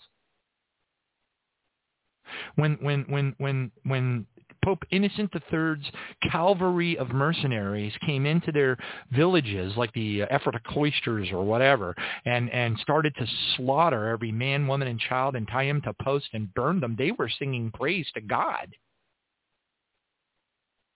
They weren't cussing them out and waving swords in the air and saying, come on, bring it on, man. Come on. How dare you? I'll, you come near my daughter. I'll get your...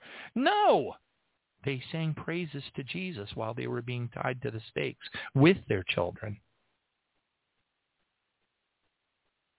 That's Christianity. Are you up to it? Where are you going? You think you're part of the bride? Do you? Matthew 10, 27. Yeah, I know. I'm feeling a little, my cough syrup's got me probably feeling a little Leonard Ravenhillish tonight. Hallelujah. Once in a while, you got to plug on the negative terminal of the battery. Hallelujah. Thank you, Jesus. All right. So anyway, and, and hey, if you want to go out and listen to all the good news people tell you all the lies and things that they're telling you on YouTube and all these people saying they've been taken to heaven and hell and seeing people that took the vaccine and they were in hell and all these other lies from Satan because they weren't even taken to hell in the first place. They were taken by Satan. Satan masquerades himself as an angel many angelic appearances, many times when people are taken to heaven and hell, they're not really being taken to heaven or hell. They're being taken to a fake mock-up. I learned that from the daughter of Odin Hedrick, and I can tell you his testimony is absolutely true. So just because they say they were taken to heaven or hell doesn't mean they were taken to heaven or hell. And then we got the problem with the seducing spirits right now. Obviously, there that problem has not left at all, and I don't think it will. I think I think it's going to get worse and worse and worse and worse and worse until God allows Satan to crush, crush churchianity. Man, that means we're going to be here for a while. Ugh, yuck. Hallelujah. Thank you, Jesus. Praise God in all things. Thank you, Father, for your mercy. For many of us would not make it if it wasn't for your mercy. We praise you. We praise you. Thank you, Lord. Let's help us to surrender all. I surrender all. I surrender all. All to thee, my precious Savior. I surrender all. I should have took a different key. That was too deep. I don't mean like deep like the sea, but you know what I'm saying. Praise God. But listen to this text. Listen to this text. Nobody ever talks about it, preaches this stuff. Listen to this. I love the I I don't always agree with every single one of them, but most of them I do. And I'm going to go ahead, since I'm reading from the New King James, I'm going to go ahead and give you the subtitle. Matthew 10, verse 27. The subtitle is Jesus Teaches the Fear of God. It says the sister verses are located in Luke 12, 3 through 7. Jesus said, quote, Whatever I tell you in the dark, speak it in the light.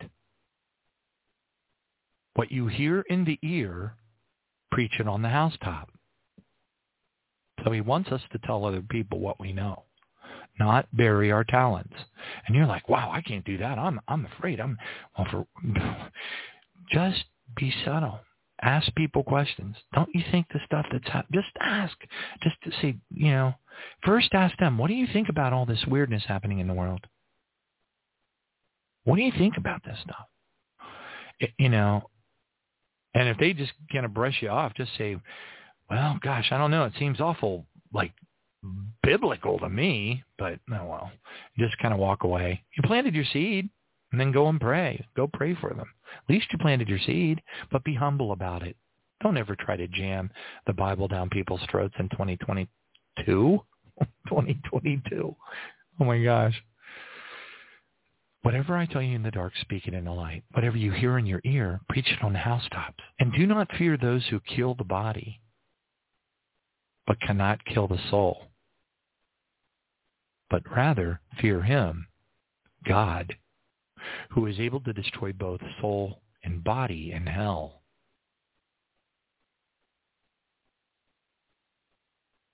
Fear God, who's able to destroy both soul and body in hell. Jesus is telling you that our Father may cast you into hellfire. He even, like probably in Luke 12, 3 through 7, he even goes as far as to say, if your eye offends thee, pluck it out rather than being cast into hell. He means it. This isn't a parable. This isn't a an analogy. This isn't a metaphor.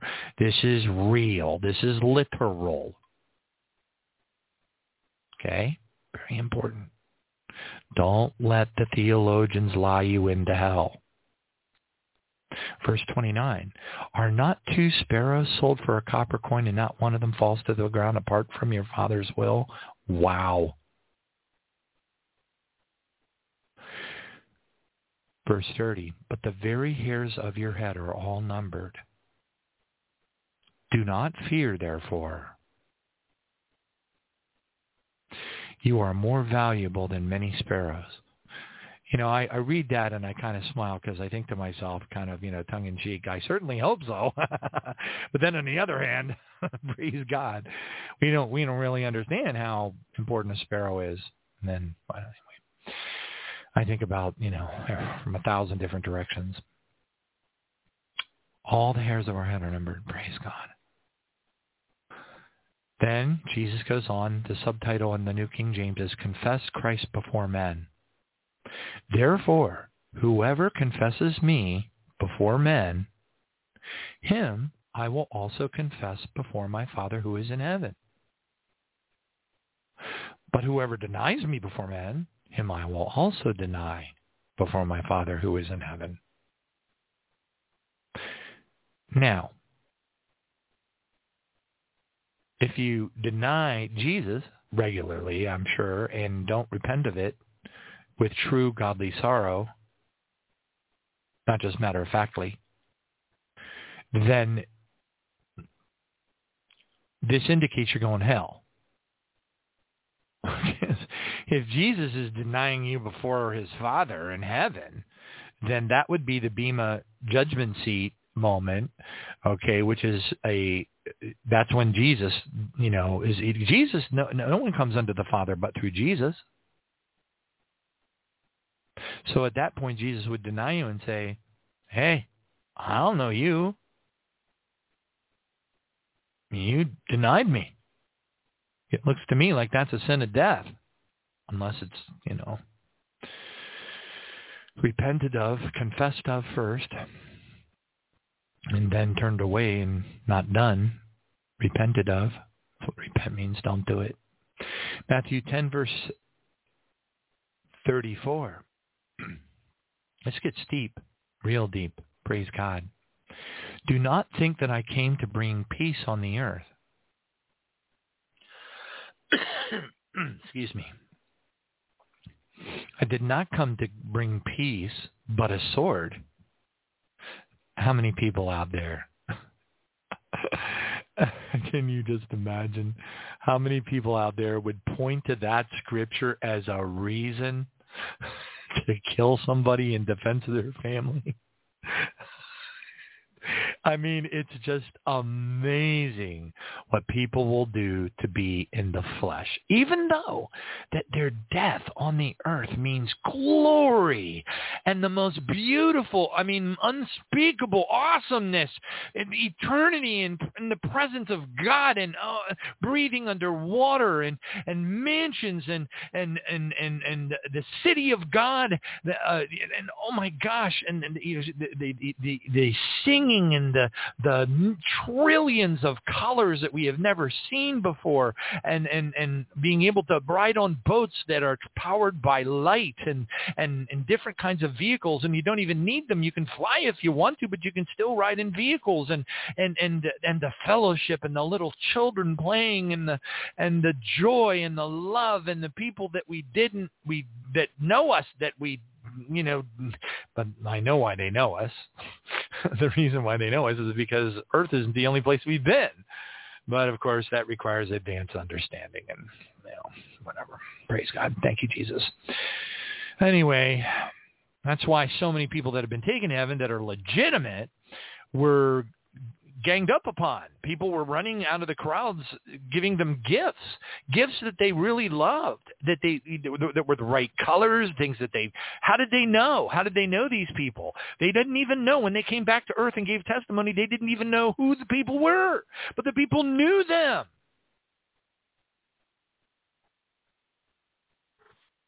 It's because earth is not the only existence. Psalm 82. A lot of people say Psalm 82 is something different, but they don't, they don't have it right. That's okay. Anyway, listen. This is about. So Jesus says he's, he, he came to bring a sword, but what he's talking about, he didn't come to, to the earth to bring peace. Imagine that. He died on the cross. He set an example through being one of the most peaceful, loving, amazing, humble, compassionate people, full of the power of the Godhead, just, but also he warned. He warned strongly, which you never hear in the church. The warnings of Jesus are enough to make your blood curdle if you're paying attention. They ought to.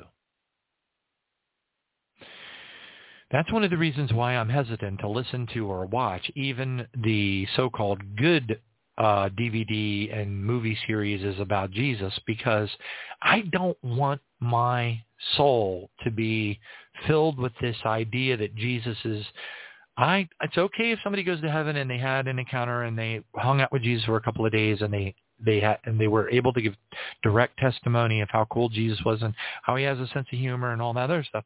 I don't want to lose sight from an earthly perspective of the admonishments that Jesus gave us, that warnings that Jesus gave us to make it in the first place. Because if you lose sight of those, the negative battery of the terminal becomes disconnected, the current doesn't flow, and now you're stuck in the lofty, wafty, once saved, always saved realm. Which is another word for foolish virgin. Doesn't mean you're necessarily going to hell, but there's a high level of likelihood you will not be chosen as part of the bride, and an exceedingly high level of likelihood that you will be cast into the great tribulation which is not a cool thing. It's like super uncool. But anyway, Jesus goes on and he says, he explains why he said what he said.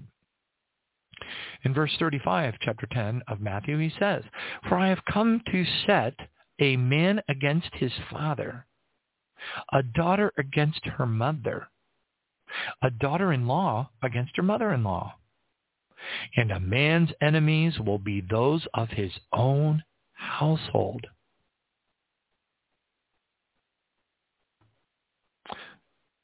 Our enemies will be the people that are, it'll be our moms and our dads and our sisters, brothers. And verse 37, Jesus says, he who loves father. Now, now before I go into this part at verse 37, chapter 10 of Matthew, I want to talk just briefly. Right now, today, we are seeing a massive increase of, you know, men men coming against their fathers, daughters in, coming against mothers, daughter-in-laws against mother-in-laws. Man's enemies will be those of his own household. We are seeing that happen gangbusters. I can tell you I get emails continuously about this thing. People are they don't want to talk about the end times. They don't want to bring it up in their house. They feel horribly lonely. They have nobody to, to uh, fellowship with. They can't go to church for all the same reasons. And let me tell you something. It's a it's a very hard hard life to know what we know and to have absolutely nobody to share it with. But that doesn't stop us from toning it down and asking questions in a loving, kind way and planting seeds and wearing Jesus shirts and things like that. There's lots of ways. But these things are all happening now. Big time. Super big time. All right. Verse 37. now, verse 37 is literal. Okay, this isn't a parable. This is literal. It is not a metaphor. It is literal. Okay? So when Jesus is saying these words, he means it. He means it from the bottom of his heart. He means it. He who loves father or mother more than me is not worthy of me. He who loves son or daughter more than me is not worthy of me. If you love your children more than you love Jesus, you are not worthy of going to heaven. Now, I'm not saying Jesus, Jesus didn't say he was going to cast you into hell. But the implication here is very um, not positive and could be worse. If you're not worthy of Jesus, where are you going to end up if you make it into heaven? The valleys, the outer darkness, which is a part of heaven, by the way, which is provable by Scripture, but nobody sees it. It's right there. The very words that are wrapped around the outer darkness are all happening. Everything is happening in heaven. Every every look, do a word study on outer darkness. Hallelujah. Thank you, Jesus, for the cold. Hope it goes away much faster. And then, but he looks like he who loves son or daughter more than me. So we're told if we want to be perfect, sell everything that we have, give it to the poor, take up our cross, and follow Jesus. Why do you suppose he says, he, he even says he, in verse 38, right here in Matthew 10, he says, and he who does not take his cross and follow after me is not worthy of me. So when Jesus took his cross, what was happening to him? People were spitting at him, cussing at him. They had just beaten him, so his flesh was falling off of his back uh, with with you know cat of nine tails or whatever, a whip. Um, you know, just he was, I mean, horrible. Jesus is saying right here, if you're not willing to say, take the same weapon that I took to carry your cross to Gethsemane like I did? Did I call down a legion of angels to smite all the Jews? No, he said, Father, forgive them, for they know not what they do, as they stuck a sword in his side. So when he says in Matthew 10:38, he who does not take his cross and follow be, do just like I did, is not worthy of me. Another verse that proves beyond any shadow of a doubt that we cannot ever use guns or earthly weapons, even in the defense of our families. You know what? This scripture where it says, I did not come to bring peace but a sword, probably was written about me in a prophetic manner or something. I'm sure that this, what I'm, what I'm preaching right now, which I know is 100% true, is certainly not sitting well with a whole bunch of people. Oh, I don't believe that. Go get a Budweiser and watch, you know, some uh, Duck Dynasty episode or whatever. Oh, Lord Jesus, help us all. Verse 39, he who finds his, look, again, he says it again. He who finds his life will lose it, and he who loses his life for my sake will find it. Uh-oh, what's that mean? Well, how are you going to stop from being killed by marauders heading directly at you to kill you? You've been told not, not to do anything bad to your enemies and to love them, to love your enemies right? But they're coming to, to do you in, man. They're coming to take you out. Well, verse 39 says, he who finds his life will lose it. So when you're defending yourself, you're going like, yes, I killed all those bad guys, and thank you, Jesus, I'm alive. Well, Jesus says right here, you're going to lose your life for that. Who who lives by the sword dies by the sword. When you die, when Jesus uses the word die, he means go to hell. He doesn't mean flesh death. He's talking in the internal. He who finds his life will lose it.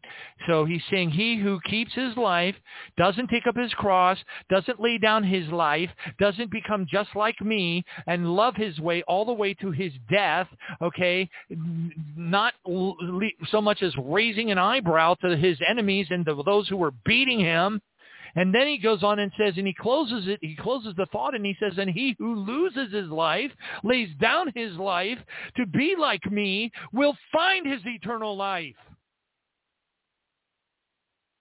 Why don't we hear anybody in the world preaching like this? Am I like one of seven, uh, eight billion people that, that sees these words on the? It's right there. Oh, he's misunderstanding it, obviously. That just simply couldn't be true. He must be messed up on Metamucil.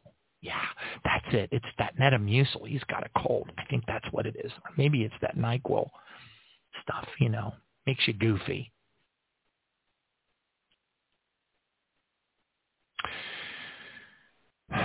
Praise God. Anyway, even though I sent the sh- set the show for three hours, I think I shared enough for anyone who wants to receive it to receive it. I think it was a very, very important. I know as a fact it was an exceedingly important message, as I could I could feel the rush of the Holy Spirit just filling my mouth with words. At times I was like, uh, "Am I the one saying that?" Um, praise God, kind of kind of like uh, Jim Gaffigan, you know, was? you know, heckling myself. But anyway, praise God. Thank you, Jesus. Um, but let's go ahead and close with communion, and I'll see how I feel next week. I'm sure, well, I feel very positive in the name of Jesus that this thing will be completely gone, and we will be able to do a little bit more of a traditional uh, uh, prayer vigil at that time. But um, I got some very, you know, the Lord has a way of giving me information at kind of like supernatural miraculous moments. And unless you, you know that saying they say, well, I guess you got to be there.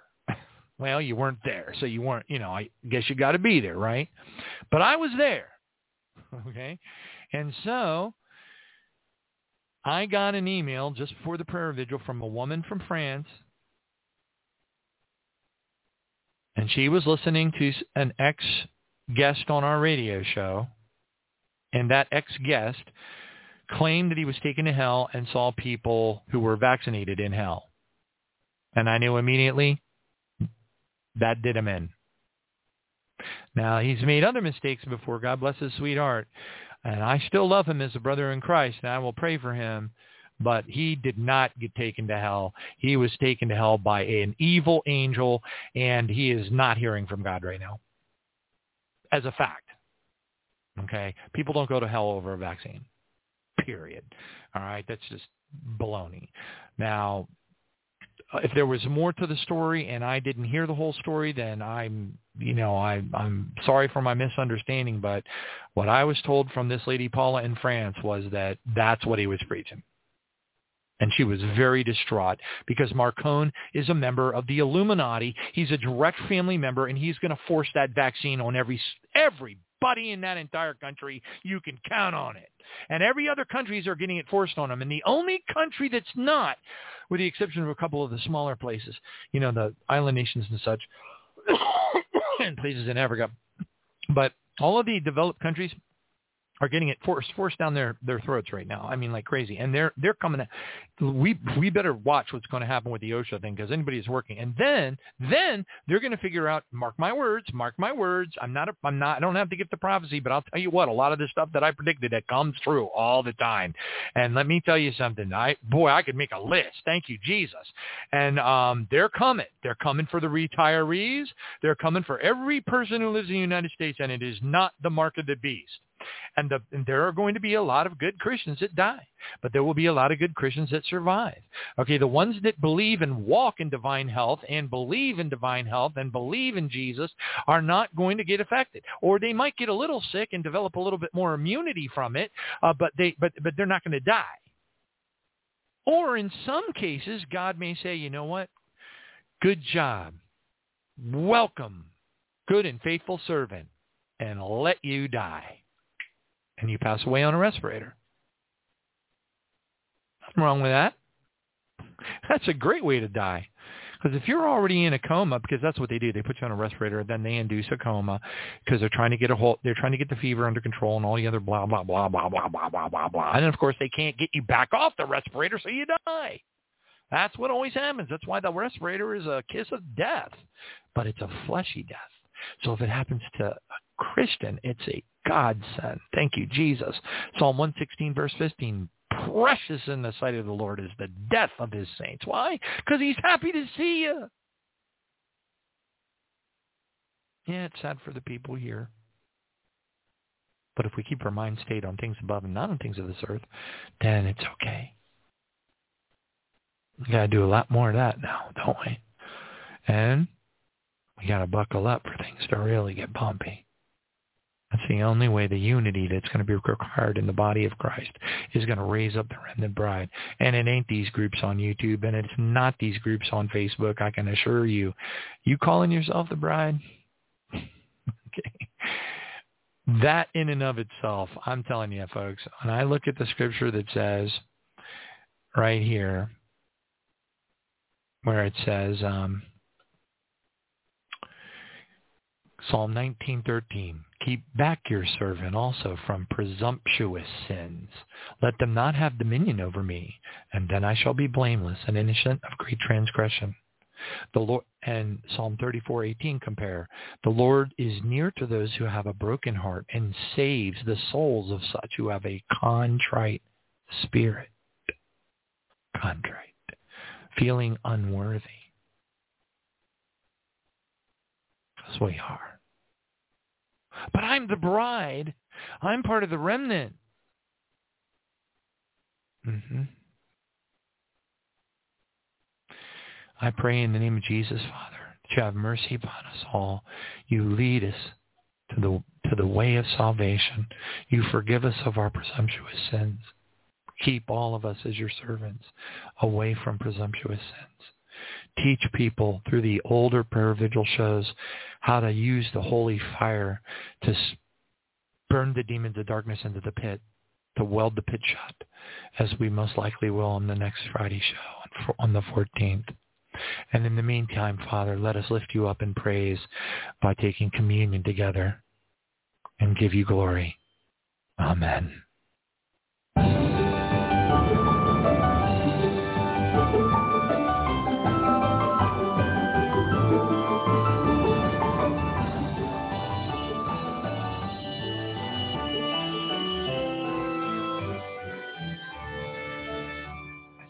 Disciples were seated about you at the eve of unleavened bread. You said I'd eagerly yearn for the supper, and that you'd suffer so its children could be fed. I can only imagine the silence in the room as you passed on the bread to be torn. They did not understand reach of his plan. In his love, we were told, to rejoice, not to mourn. So we gather remembering the glory of the Lamb, the one who was slain for the seed of Abraham. As we long for your coming, we imagine the feast, the King and his bride. When our waiting has ceased, you arose and went back up to heaven, To plead to the heavenly courts. You lifted the cup of forgiveness.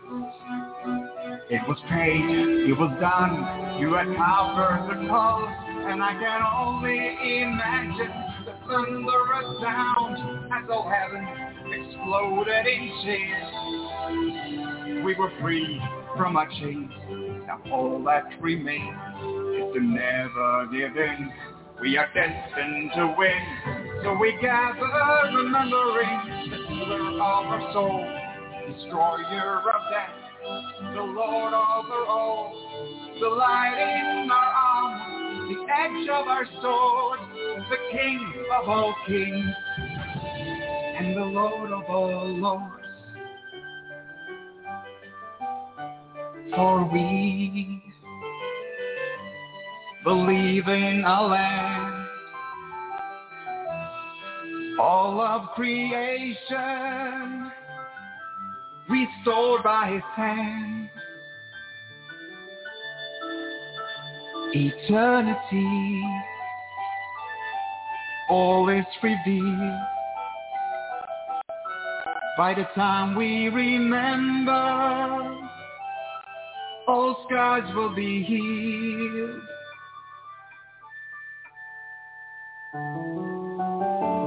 As we long for your coming, we imagine the feast, the Lord and his bride. When our waiting has ceased,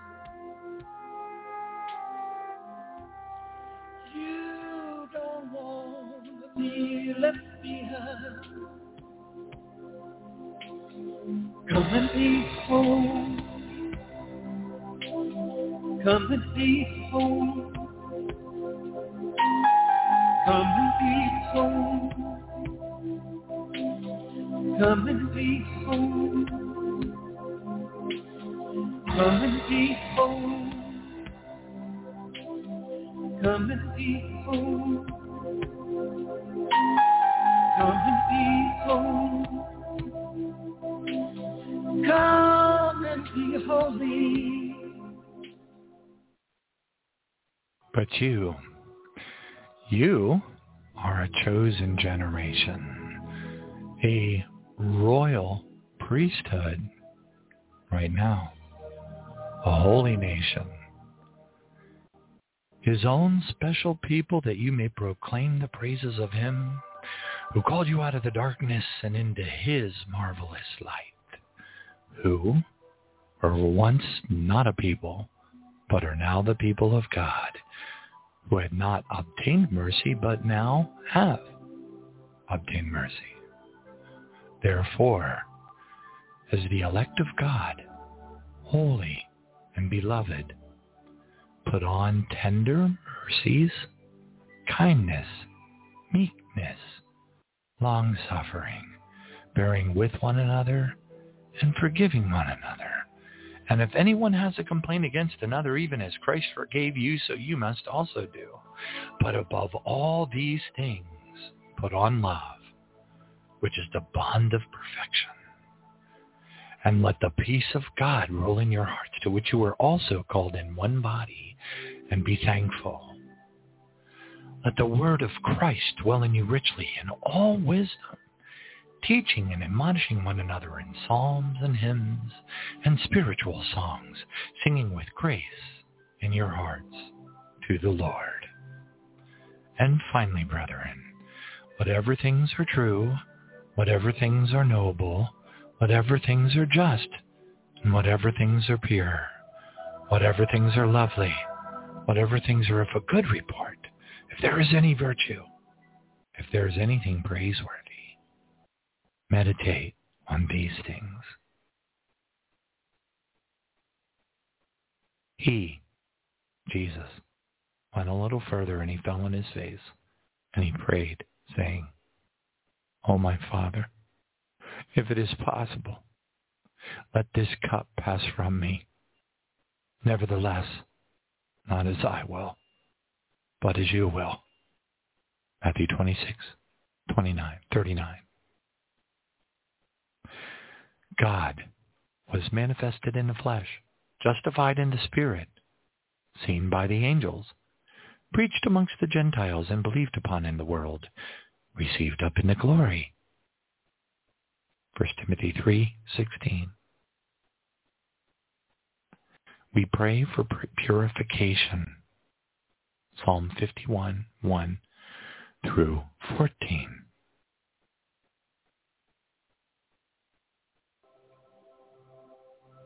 I should have said based upon. So folks won't get their feathers ruffled. Father, we pray in the name of Jesus that you will forgive us of all of our sins, even those even those of which we do not know that we have committed. For we are have mercy on us. According to your loving kindness and according to the multitude of your tender mercies, blot out our transgressions. Wash us thoroughly from our iniquity and cleanse us from our sin.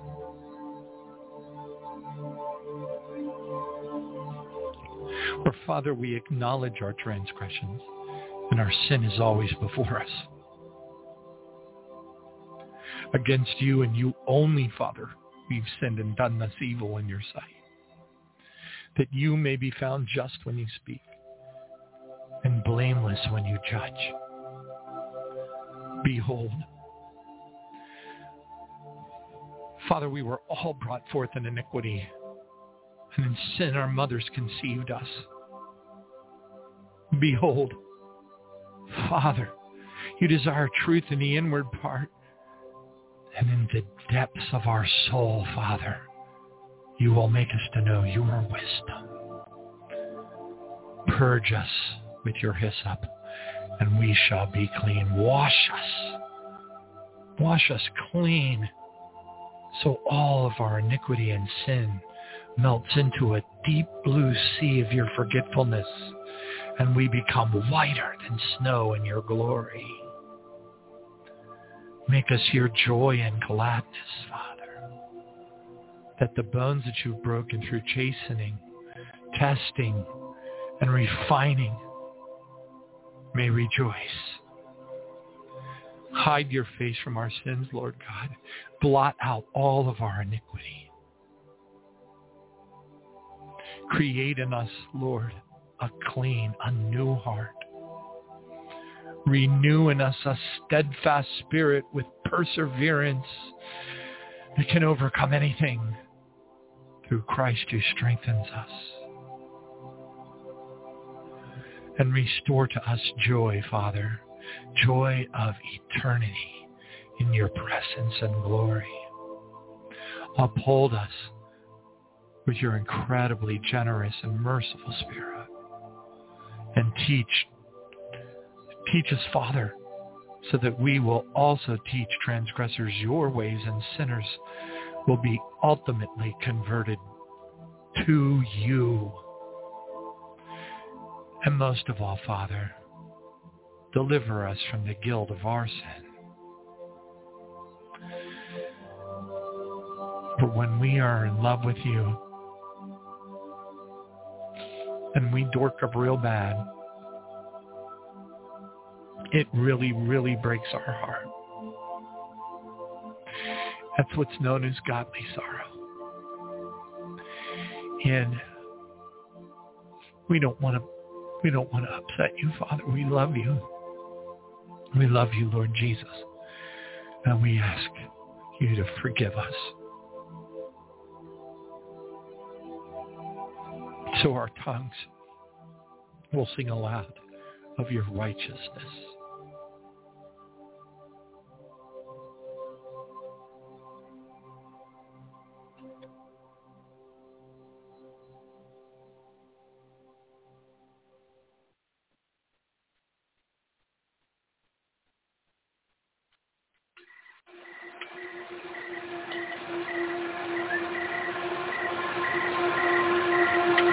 Supper, Holy Communion.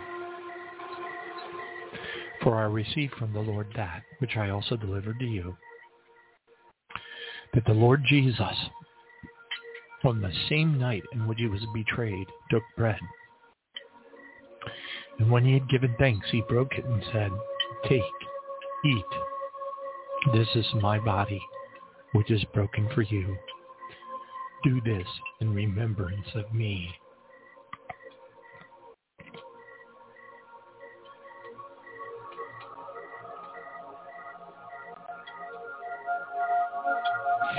That same manner, he took the cup after supper, saying, This cup is the new covenant in my blood. This do as often as you drink it in remembrance of me.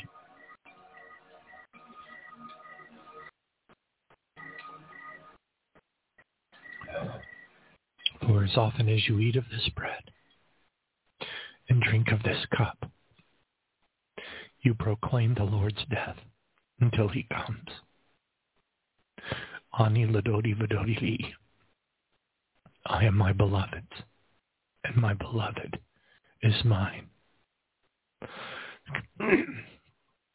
God bless you all. See you next Friday, Lord willing. Now I have to go cough. Thank you, Jesus. God bless you.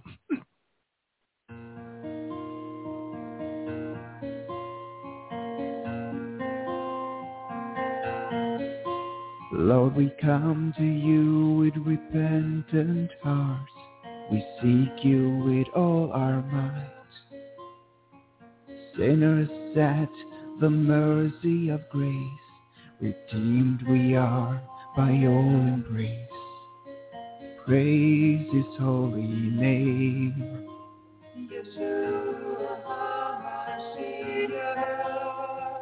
Praise the King of Kings.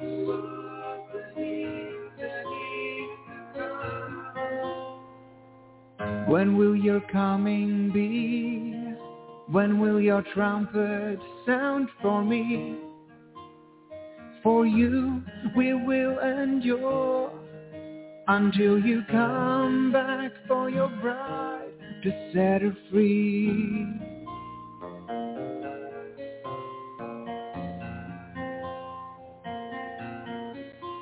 Write our names in your book of life. We are cleansed through your holy sacrifice as we lift your name on high. Renew our mind, renew our soul. Remove the scars from our past and deem us righteous. We rebuke all deceptive lies. When will your coming be? When will your trumpet sound for me? Till then we will endure. We are the branches on the living tree. When will your coming be? When will your trumpet sound for me? Till then we will endure until you come back for your bride to set her free.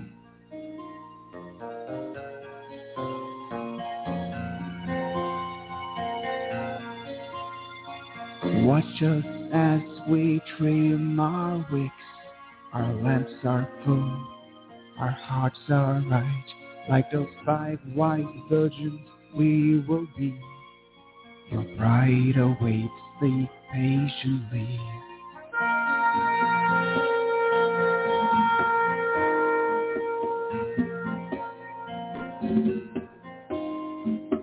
Longing for that blessed sound, the dead will rise, the churches gather. We're praying that we're worthy, Lord, to join our family. When will your coming be? When will your trumpet sound for me? We will endure, and while we wait, we will bring forth the fruit of the light of Christ. When will your coming be? When will your trumpet sound for me? Till then we will endure until you come back for your bride to set her free.